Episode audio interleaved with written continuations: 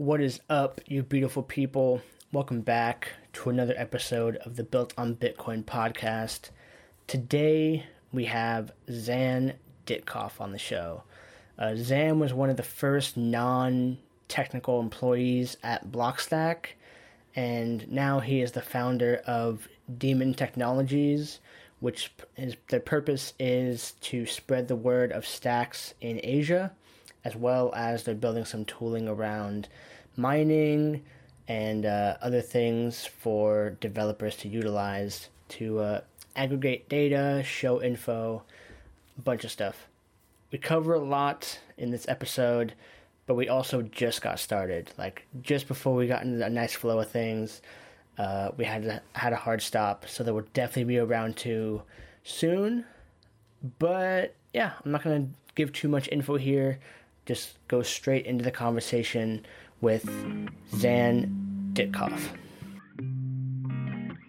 Welcome to Built on Bitcoin. It's funny to see everyone's different styles. Like some people want questions beforehand so they can kind of prep, and you're just like, bro, we're talking.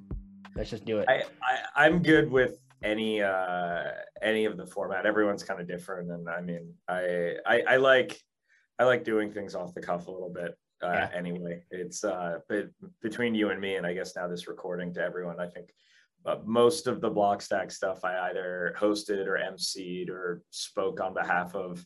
There's some planning there, especially when there's a presentation. But I think like when I emceed the conference in San Francisco in 2019, yeah, that was like 98% just off the cuff. So okay, yeah, it, okay. Fun. So so for uh, context, so for context, then, because some of the notes I took from this video were from your Clarity Universe presentation, which like your, oh, okay. your slides are solid but are you just going off the cuff once you know the slide is present? Like, okay, I'm going to talk about this for the next five minutes.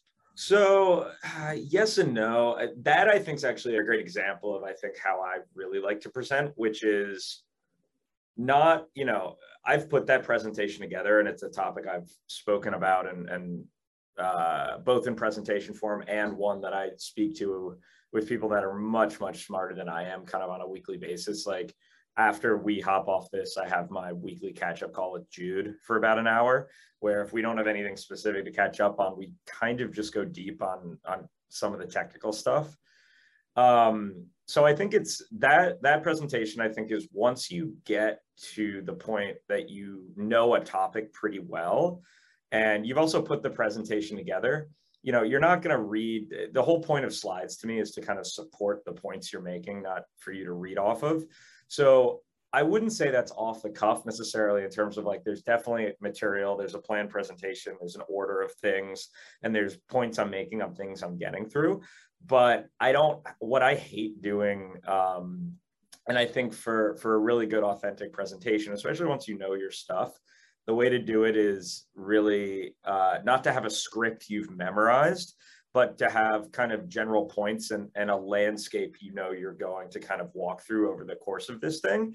And you know the specific steps and whether you run or you walk during certain parts just kind of depends on the day and how you're feeling and you know what, what the audience is getting what they're not. So yeah just kind of depends. Yeah I, I think it's cool too because the more that you see people who are like that and you watch subsequent uh like presentations their analogies get a little tighter like you, you, you, can almost see they're like they're it's like they're evolving in real time. No it's it's it's a hundred percent an iterative process and it's i'm laughing because he said it now. I'm a big analogies guy um and sometimes much much to the annoyance of of my friends. Yeah. Um but yeah it's uh it's you gotta you gotta make sure the analogy is really tight and works perfectly. Yeah i spend so much time thinking about that because i think that if you get the right analogy you can it's almost like like story lands so much deeper than just like a bunch of random facts. An analogy is like condensed imagery, and so it's it's yeah. the exact same thing.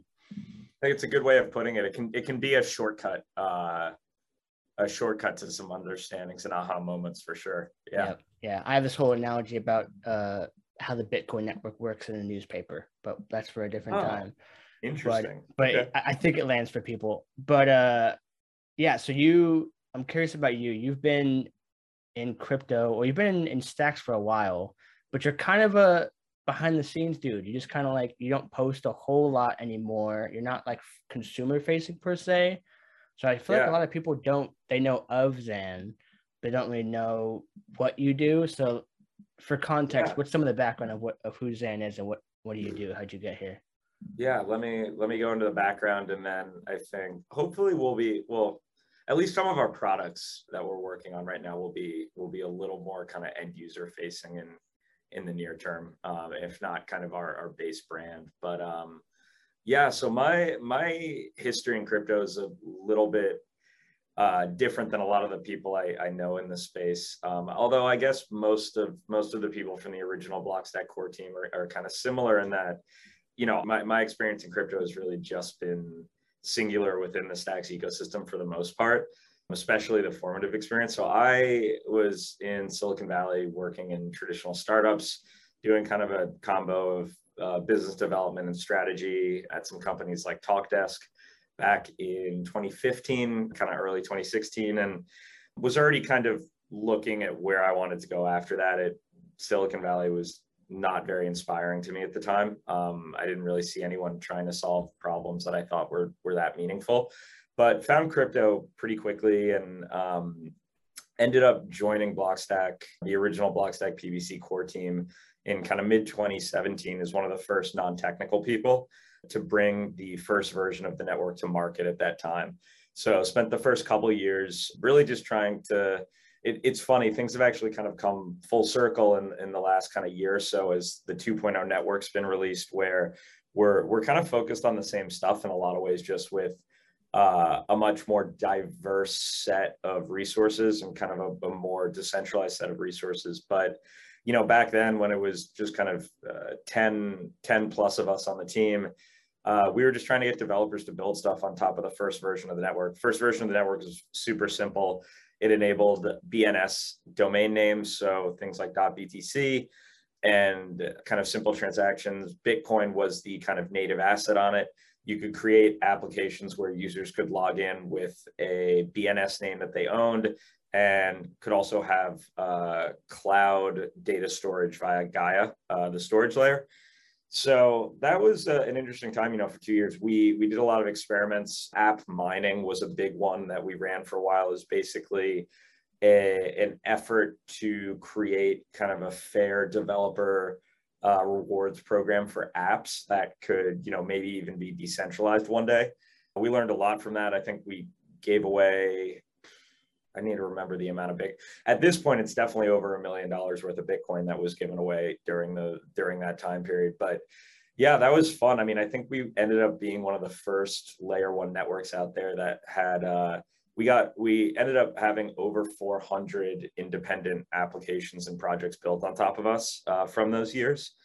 Uh, you know, some very rudimentary, very hackathony, but some really solid applications in some cases that are still going today. Sigle is a perfect example. They they came about as part of an early app mining round.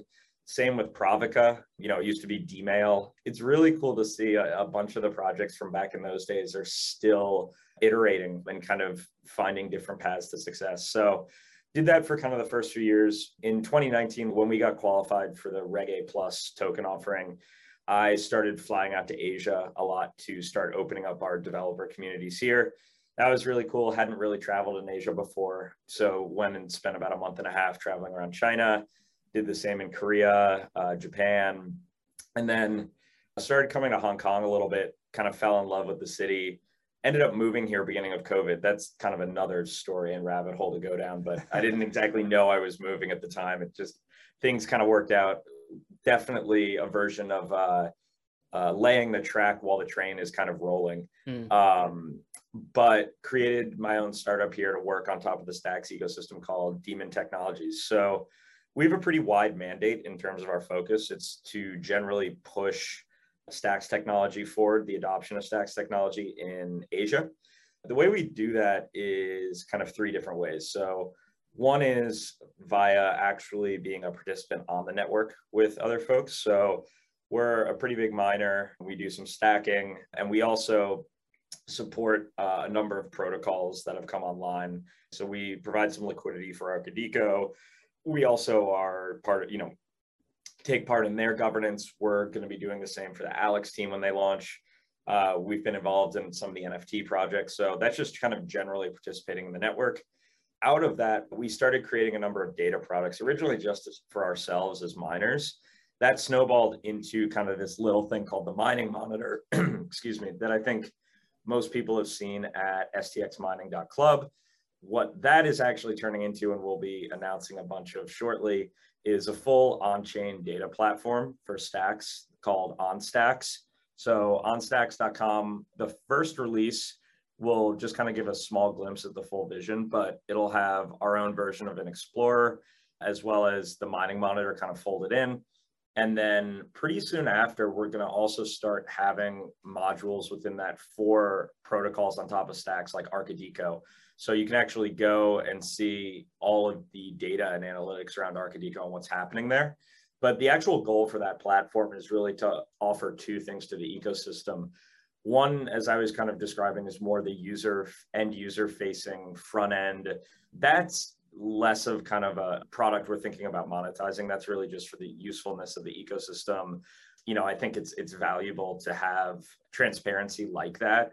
Um, sure, you know, it's great you can pull data from a node, but you know, if that's unstructured, if that's you know not necessarily the easiest to parse, it's not going to be useful to a lot of people, especially as we hopefully get more and more adoption. So this will help with that, but the actual more of the product here is actually on the back end side. So creating these front end products or kind of modules is a way for us to kind of have a forcing function to create a really robust node setup on the back end with uh, a number of APIs feeding into an infrastructure where we can actually then start servicing dApps and protocols launching on stacks for their on-chain data needs and API needs. So for instance, right now, that API is serving the Arkadiko app so they don't have to worry about that. Additionally, as we kind of go further, we're going to probably start publicly exposing that API as a product that people can use for whatever their data needs are on chain. And we're talking to the Alex team right now as well about kind of what their needs will be once that's launched on mainnet, kind of end of December. And the ultimate goal with this, I think, you know, a year plus out is to have kind of a Dune analytics type product that's all around stacks data where you know someone can come in and actually create much more customizable queries on this stuff. And i'm happy we're kind of getting to a more complex setup now because it's I, I, think it's positioning us well for when subnets and app chains launch a bit wider over the next you know three six nine months to support those as well so that's kind of what we're doing on the product side and then we also do some funding in this space we're an lp of the stacks accelerator uh, so we helped put that together last year, um, and we kind of provided advisory and some stuff for a number of those teams. So, yeah, I'll I'll stop vomiting words at you, but that's, that's about as short of a story that I can I can make it. That was pretty uh, concise for for all the all the word vomit that just happened. But uh, I want to double click on the APIs real quick because I'm not super technical, but I understand things like you can pull price data. So like in Arkadiko, it's going to give you the DIKO price, which not sure where it's getting that with like the current market, and then it has like the stacks price, and those are kind of basic functions. As you get more advanced, what what do those kind of like API calls look like for uh, a program? Yeah. So, uh, what it looks like for us in terms of the way we end up calling that to serve some of the data we we will display in kind of the OnStacks platform. There's data that you can maybe pull individually on chain, but the interesting parts of it are either the aggregation of it over some amount of time or you know you want to compare it to something else and ultimately display like a ratio or something like that. So that's just i mean it's nothing super complex but it's creating kind of a, a setup where you have a node structure that's feeding into some sort of database that you can then organize run kind of computations on and then serve that data through an api to anyone who needs it.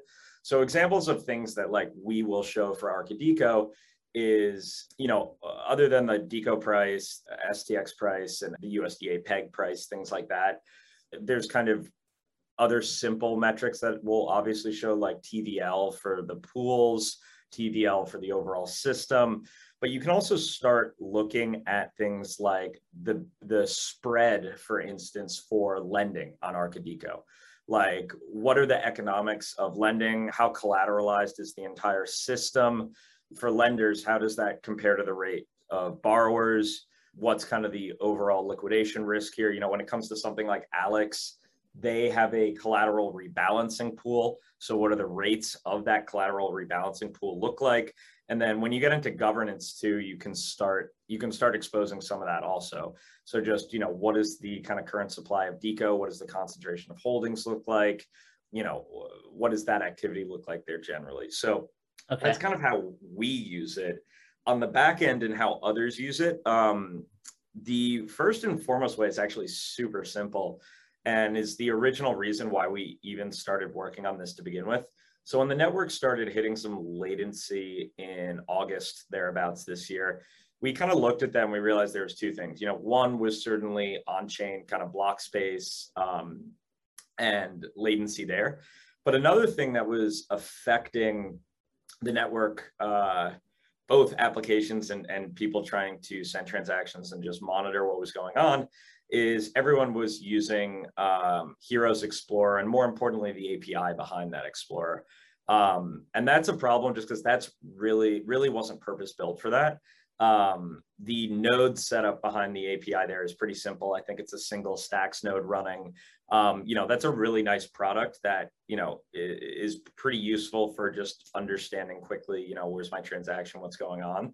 But it's not really purpose built to service uh, you know, a high number of requests, you know, people using it for a combination of uh, helping run their backend and feeding data into their applications, plus users actually using it to, to go and monitor where their transactions are, or anything similar.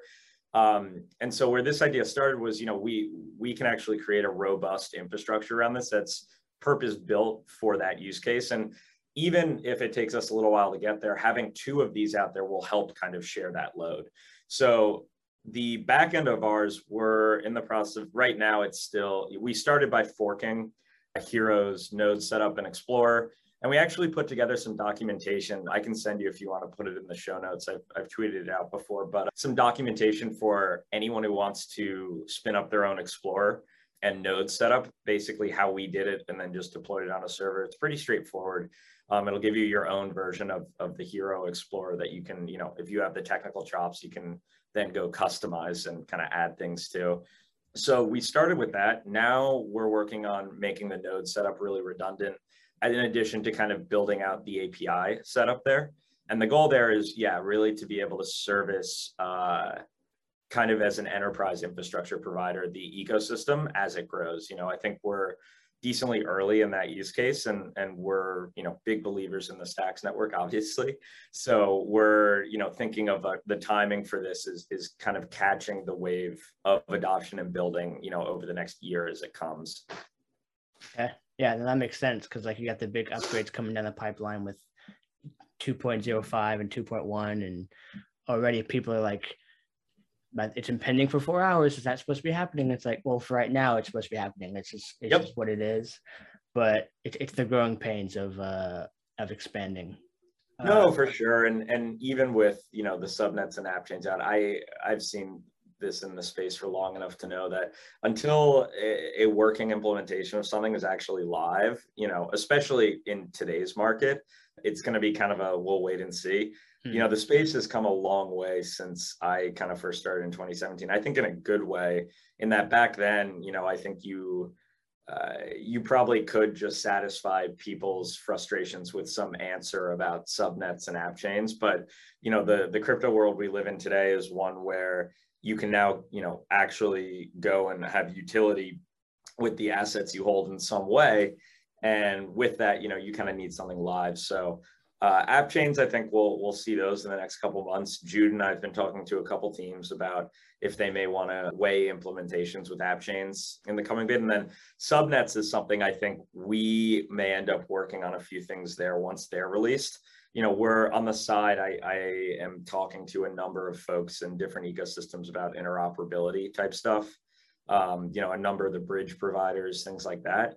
Uh, subnets give us some interesting possibilities there to you know, instead of necessarily engaging with a bridge, we can, you could run the Solana net, the entire Solana network in a subnet, for instance. Mm. Um, and then that gets much more easy in terms of how you bridge to that ecosystem and then, you know, uh, have a bi-directional path for assets. So interesting. Yeah. Okay. Um, I want to try and cover as much as I can on mining because that's your cool. expertise. But before we go too deep, I want I want to get your take on some terms because I've only been in crypto and stacks for like five months, but I've already seen like the fight over what a smart contract means is insane to me. And semantics, semantics are crazy in this. It's space. insane. It's it, well, it's because it's also new. You know, someone throws something at the wall and is like, "This means this," and then yeah. other people have their own versions, and there's like you know definition creep, and then different people feel very you know, yeah. Yeah, it, they always quote this Nick Szabo paper from '94 on what a smart contract is, and he just calls it. Uh, I got it right here a smart contract is a computerized transaction protocol that executes the terms of a contract. And like he he he says in the paper, like a point of sale system is a smart contract. And so the the Bitcoin fundamentalists, they take that word as gospel and they extrapolate it to everything and they say Bitcoin has smart contracts, but nobody in the modern era does that. And so my first question is how do you feel about the term smart contracts in the modern parlance? But then second, uh, I hearing you talk, you've spoken about blockchains and like they need to be decentralized, and that they, they have this trade off of write efficiency and keeping everything Byzantine fault tolerant. But then you get things like Solana that kind of flip it on its head with proof of history. My feeling is that we're going to have the same debate in two years where what is a blockchain is going to change again, and we're going to fight over is this, that, or that, you know. So I'm curious what your thoughts are on that. Yeah, I mean that that fight maybe even starting to happen already. Um, no, so I mean, I think with these things, I, I go back and forth a little bit uh, uh, because I think there's two different things to discuss. I think you know these are terms that have technical bases and specific definitions, and I do think that matters. I think what gets lost in a lot of the conversations about semantics in the space and why I I, I don't as soon as I realize an argument is fundamentally a semantic one, I don't usually like engage that much. Is you know to your point of the the Bitcoin uh, maximalist you know claim with smart contracts, like the way I look at that is is pretty simple. Yes, Bitcoin does have smart contracts. It's that's by definition um, that's been known forever. You know, pay to script hash kind of is is one example, but I think that it's a bit disingenuous. You either show you really don't know what that means for Bitcoin, or that you're being a bit disingenuous with the claim you're trying to make when we're, you know, the, the discussion is clearly not about just does Bitcoin have smart contracts, yes or no? The question is, does Bitcoin have composability capable of doing X, Y, or Z? And you know, in this modern time, we're talking about you know DeFi Lego blocks, kind of having closer to Turing complete composability, and Bitcoin has nothing like that. Bitcoin's smart contracts are very limited for the purpose of discussion in terms of the whole Web3 DeFi thing. It functionally doesn't have them.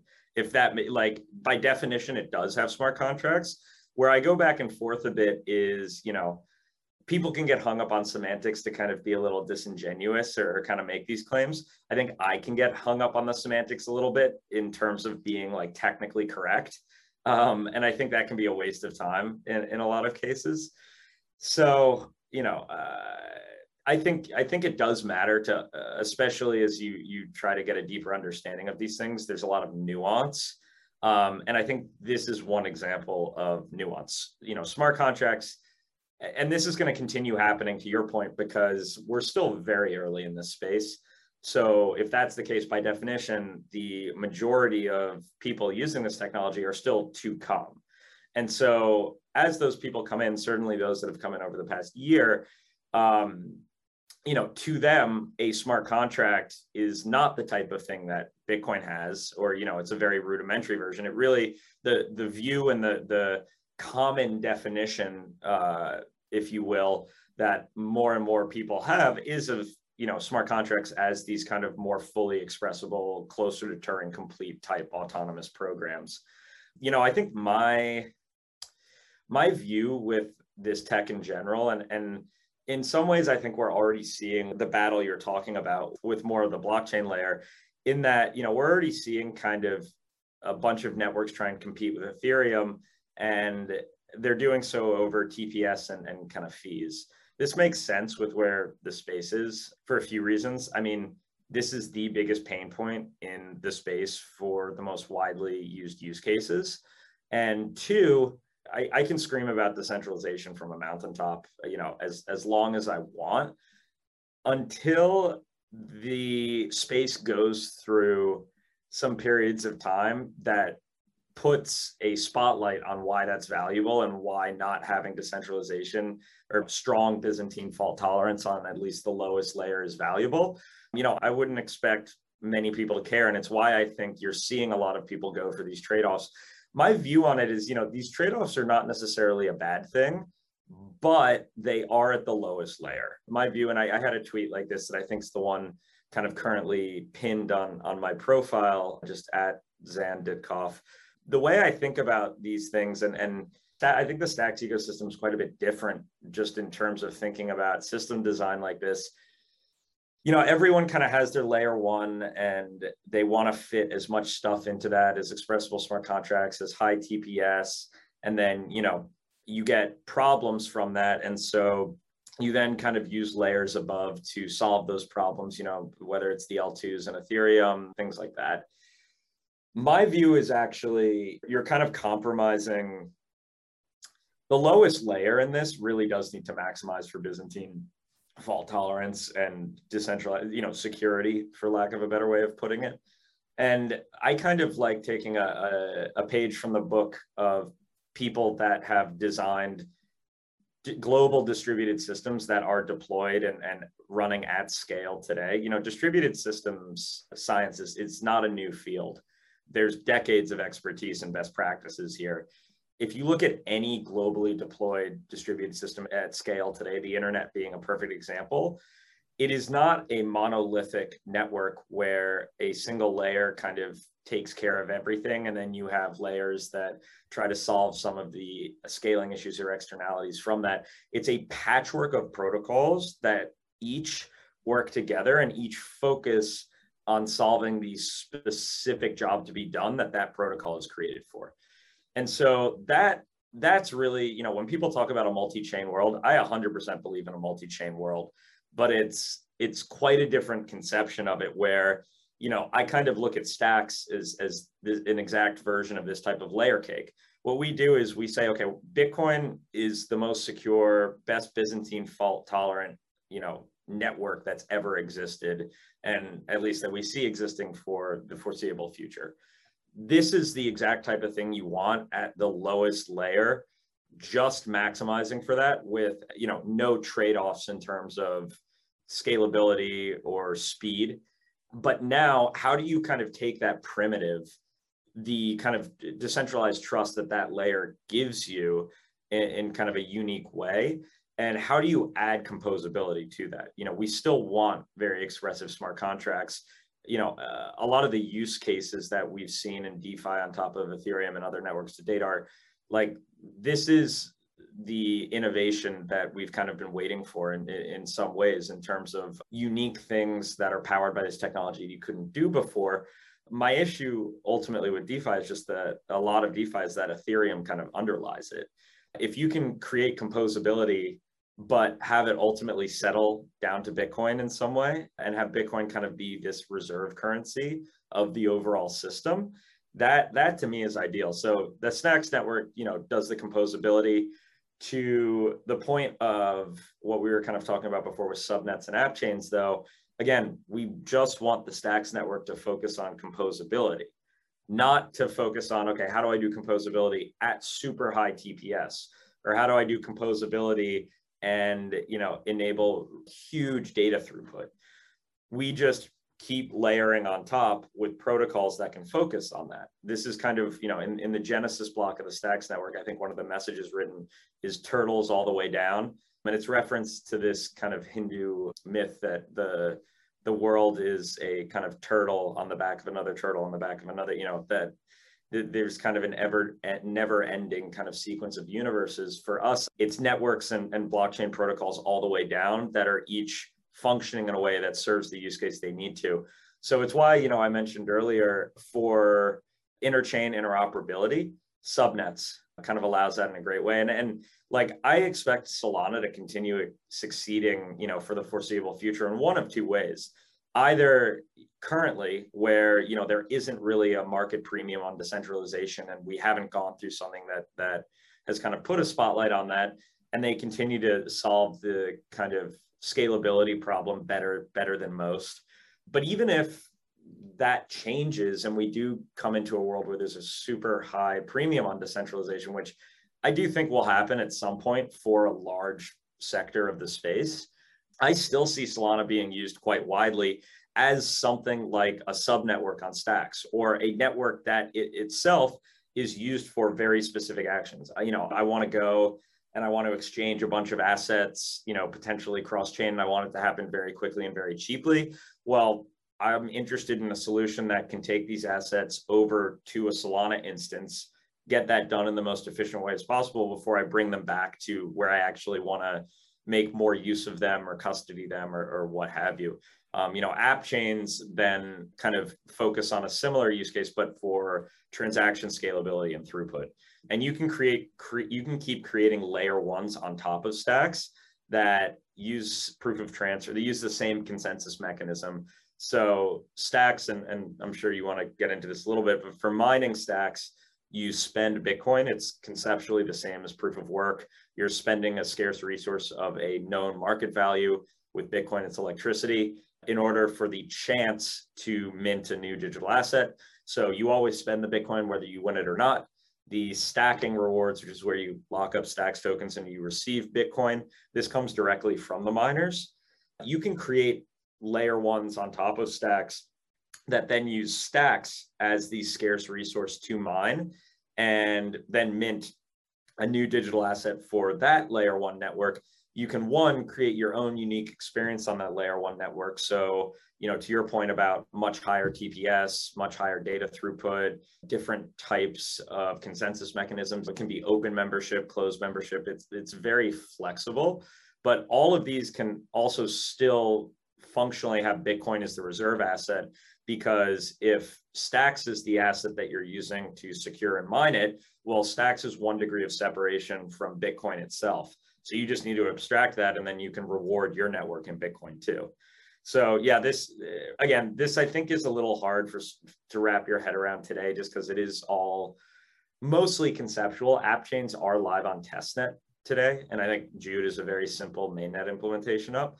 But as you actually see networks kind of forming, I think it'll it'll become a little more concrete to understand but yeah, I, I think uh, yeah, there's a lot, a lot there, a lot to unpack. But that's really how I see systems in this space more. Is I'm much more interested in you know how can you combine a lot of these different technologies to actually serve some end use case. You know, we don't try and fit HTTP into the DNS layer or vice versa. We, you know, create a stack that allows both to work together to ultimately deliver the internet as we kind of know it and I think we're starting to see the the beginning of that in the space in a powerful way. I think the rise of NFTs with artists and communities and cultures has kind of it's one of the dynamics it's created that I think is really great is it's really kind of increased competition among networks in the space because increasingly these people coming in one they're they're not they, they're not part of the you know political or marketing wars that have occurred you know between these networks. Two they don't care about that or you know the nuance of the underlying technology. You know more and more these people are just looking at this stuff as an enabling thing you know so many artists i've talked to look at uh, nfts as just like a dot jpeg like they don't the network it's on top of the nuance of the consensus mechanism.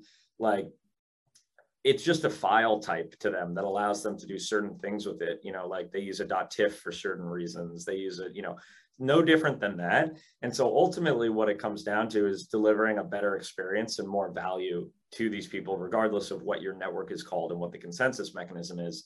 And I think we're very early in that playing out, but I think that is, you know, over the next 10 years, more and more how this happens. So, and I think part of that time period, there will at some point be things that happen that at least put a much larger spotlight on the value of decentralization than I think there is today.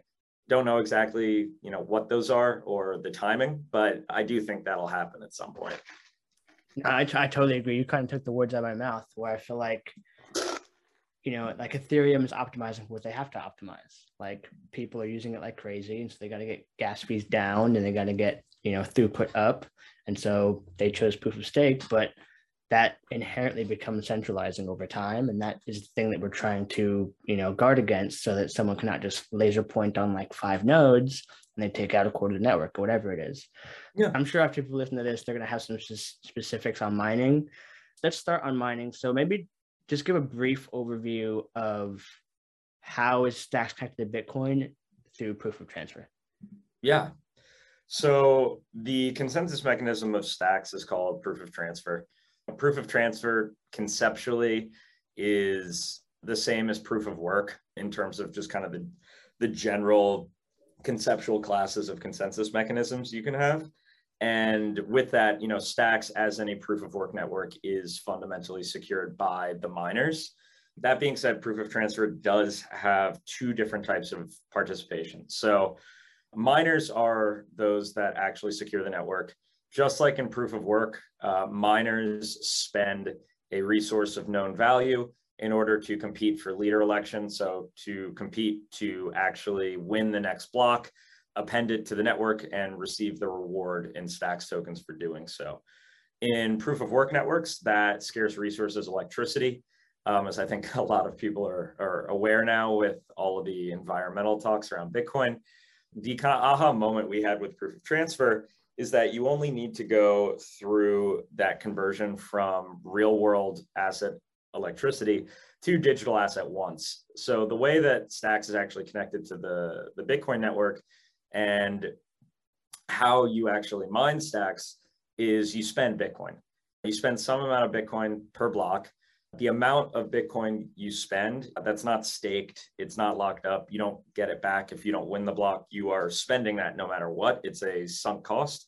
And the way to think about profitability or, or the probability of winning the next block is the amount that you spend is relative to every other miner trying to mine is combined with a protocol level VRF, which is a verifiable random function. Think of it like a random number generator, essentially. And so it creates a scenario where the more that I spend per block to try and mine, the higher my probability of winning that next block is. But there's always you know some level of probability. The way that that connects us to the bitcoin network is that the act of mining an actual a stacks mining transaction is a bitcoin transaction on the bitcoin network what that means is that a hash of every stacks block uh, a hash of the header is actually included in a bitcoin block so the stacks chain is secured both by stacks miners and Bitcoin miners in a way. There's there's a longer discussion on some of the interesting security properties that creates in terms of, you know, usually to attack a proof of work network, it's really just a resource constraint question. With stacks, because of the way that the each block references a Bitcoin anchor block, it also adds an element of needing to a resource constraint for an attack, but where it's also over time. Uh, and it also puts the preparation for attacks in public. That's kind of a longer, deeper discussion to get into. But the Bitcoin that miners spend is then, I think, as, as some people know, actually sent to Stacks token holders who are locking their tokens up and signaling support for a chain tip. This is called stacking. Usually, signaling support for a chain tip is pretty it, it's you know not much work. It's pretty obvious. There's one chain tip, but in the case of contentious forks of the Stacks network, stackers have a nice property where they help keep miners honest. But again, it's the miners that are actually securing the network, and they do so by sending some amount of Bitcoin. So sending a Bitcoin transaction on the Bitcoin network that includes a hash of the block header. So that might be a good segue because I'm I'm curious about how do reorgs work? And in the two sides, you can try and do a reorg on the stack side, or if Bitcoin reorgs itself, how does stacks adjust to that? I'm, I'm curious how both of those maybe take this the stacks one first. So, so if we have one miner trying to reorg things, you have the hash buried. So the other miners are looking at a different hash than what you're trying to change on your double spend or whatever. Is that so? So that one, that one I can answer a little better. The the Bitcoin reorgs, you should have Jude on and, and go deep on this because he he'll just yeah he'll he'll drill down and give you the full lens. On the stack side, what you would have to do in order to do some sort of reorg um, and create like a double spend attack is you would first and foremost need to get to the point where you functionally had a hundred percent chance or close of winning the next block. You can't reasonably guarantee the ability to win win the next block. You're not going to be able to kind of uh, do your reorgs. That's kind of the first prerequisite to get to.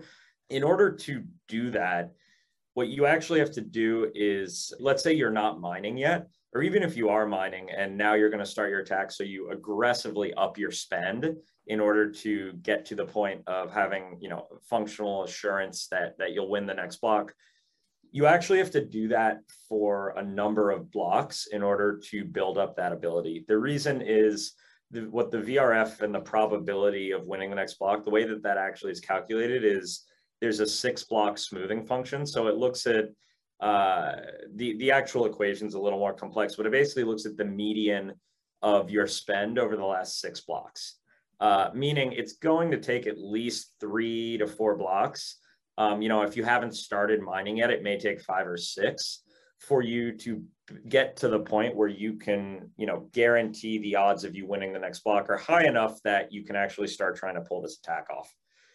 Doing that, you are all of that is done in public.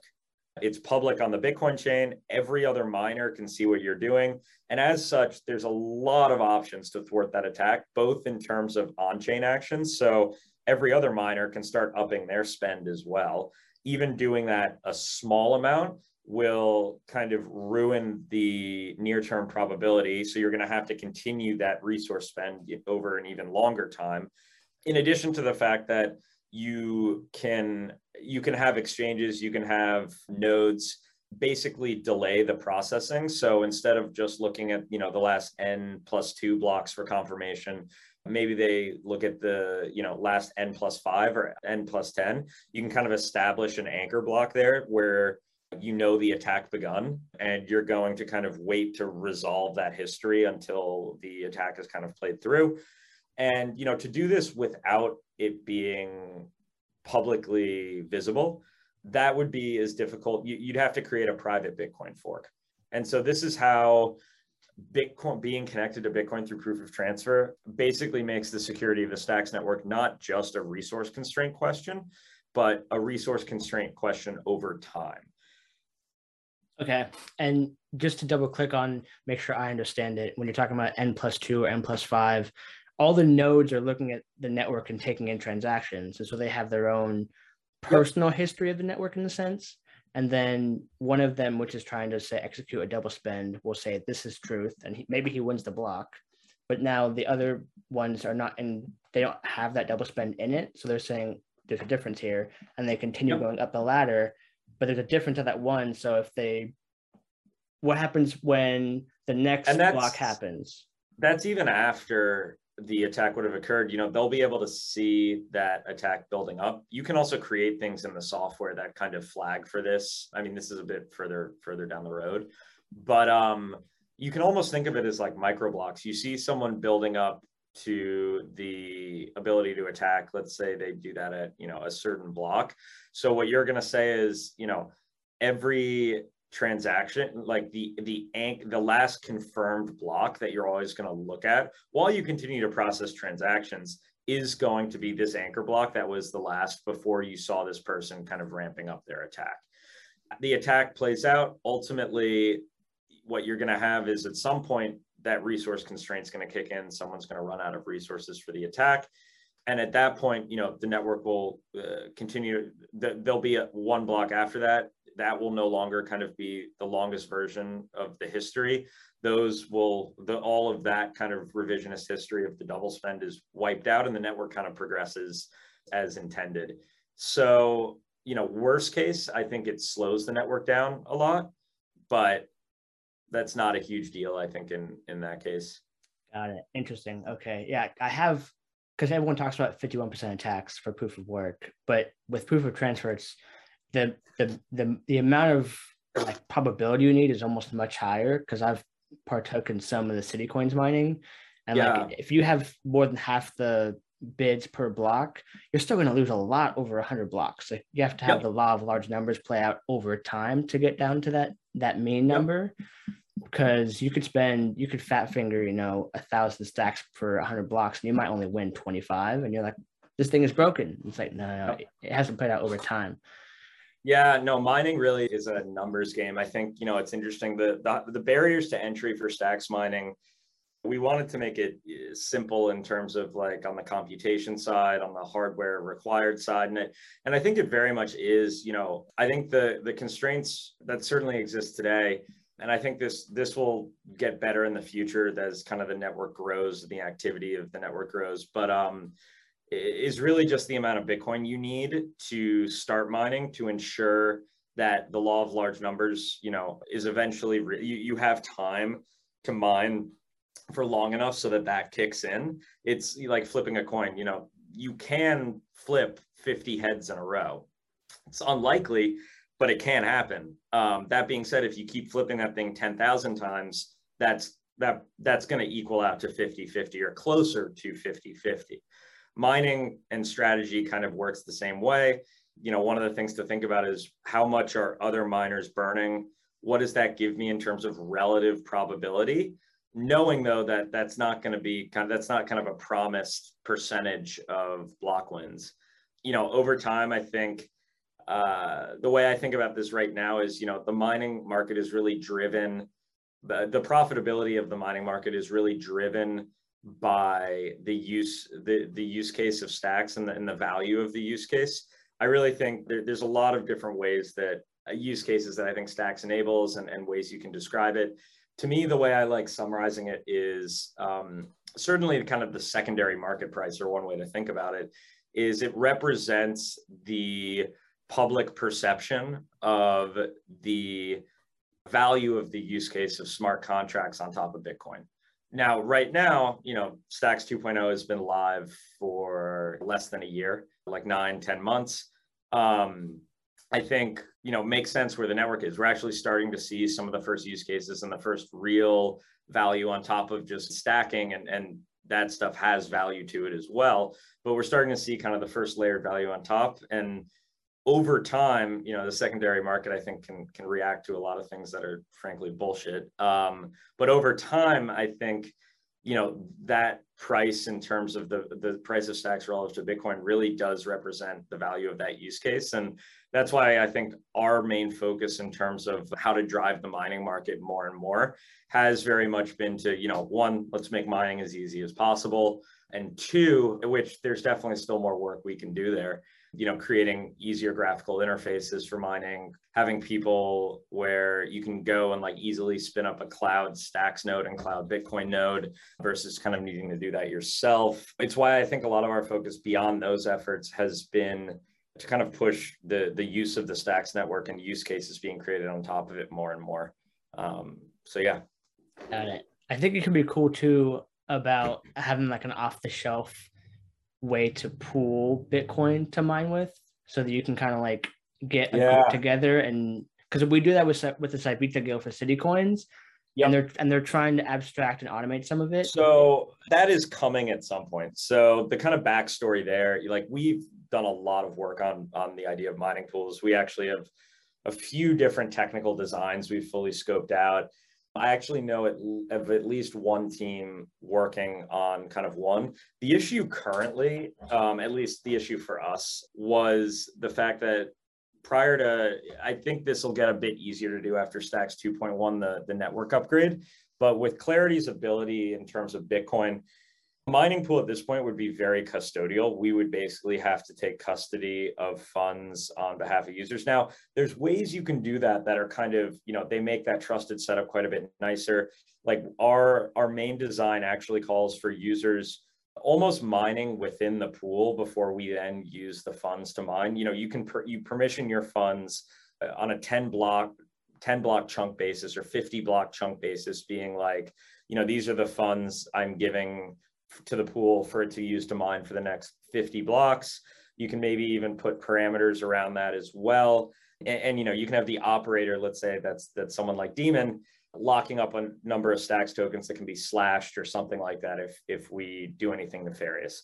So there are ways to kind of help that situation. The problem for us comes in with regulation. I mean, that's a common enterprise where people are putting funds in with the reasonable expectation of a profit. Like that puts us right in the middle of the the crosshairs of needing quite a bit of licenses in a number of jurisdictions where this is it, it it puts a really high burden on being able to kind of offer this. And when we were looking into it uh, we kind of realized at least prior to stacks 2.1 we would probably only be able to offer this to institutional folks and accredited investors. And we'd possibly even need them to sign like subscription docs before joining the pool so with that, I think we've worked with a number of folks on potentially taking the designs we've created and and building them into an actual pool. Talked to uh, Syvita Guild about this. There's another guy, Drew, who's slowly working on this. So I think after the 2.1 release, you'll you'll start to see part of this. Um, you know, we we'd love to get stacks mining closer to where the city coins mining is. It will never be that easy in terms of in browser, just because City Coins mining because it's a protocol on top of the Stacks chain. It doesn't have certain constraints in terms of like you can run that in browser because you don't need to be running a full Stacks node or a full Bitcoin node to be able to mine that.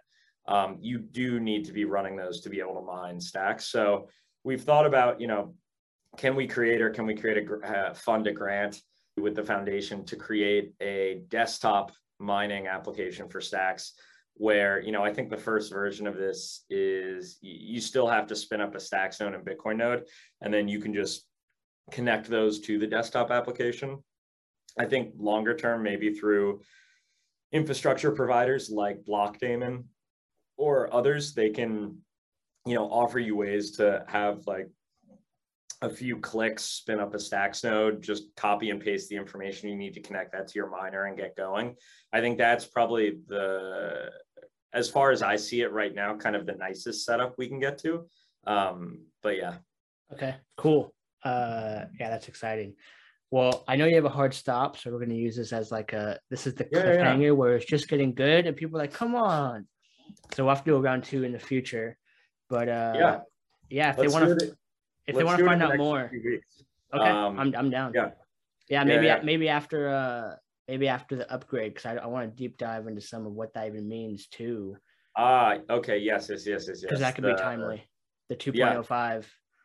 But yeah, in the meantime, where can people go to learn more about you or about Daemon Technologies? So for me and, and a lot of people, um, I'll send Jake this too so he can put it in show notes or anything like that. But um, people hit me up on Twitter all the time. I think my DMs are open. You know, hit me up any questions about mining. Any, sorry to break. Any, sorry to cut in. Do you yeah. take the photos you post? Is that you?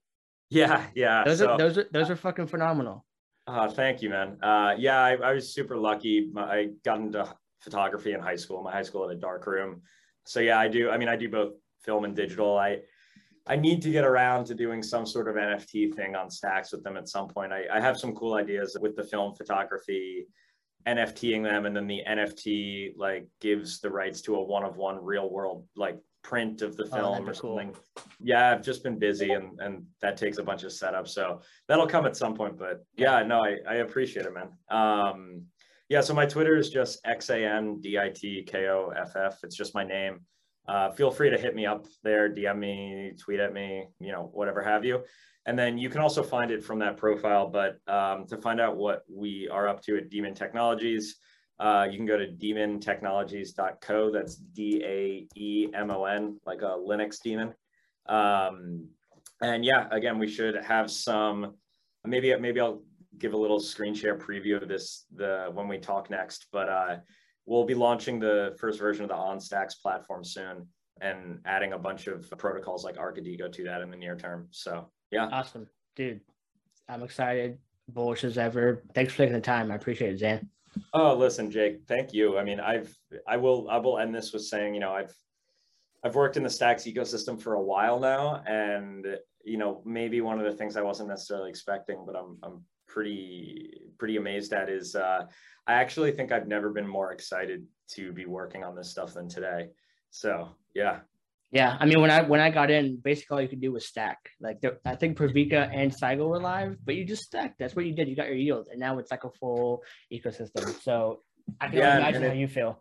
We're still just getting started. So yeah. Yep. Cool, it's man. Cool awesome. Hey, thank you. Thank you for the time. Welcome to Built on Bitcoin. I know that things don't always go your way, but I'll be right here waiting. I've been waiting now. I've been trying to figure out a way to make it out. Make it out, cause I don't think about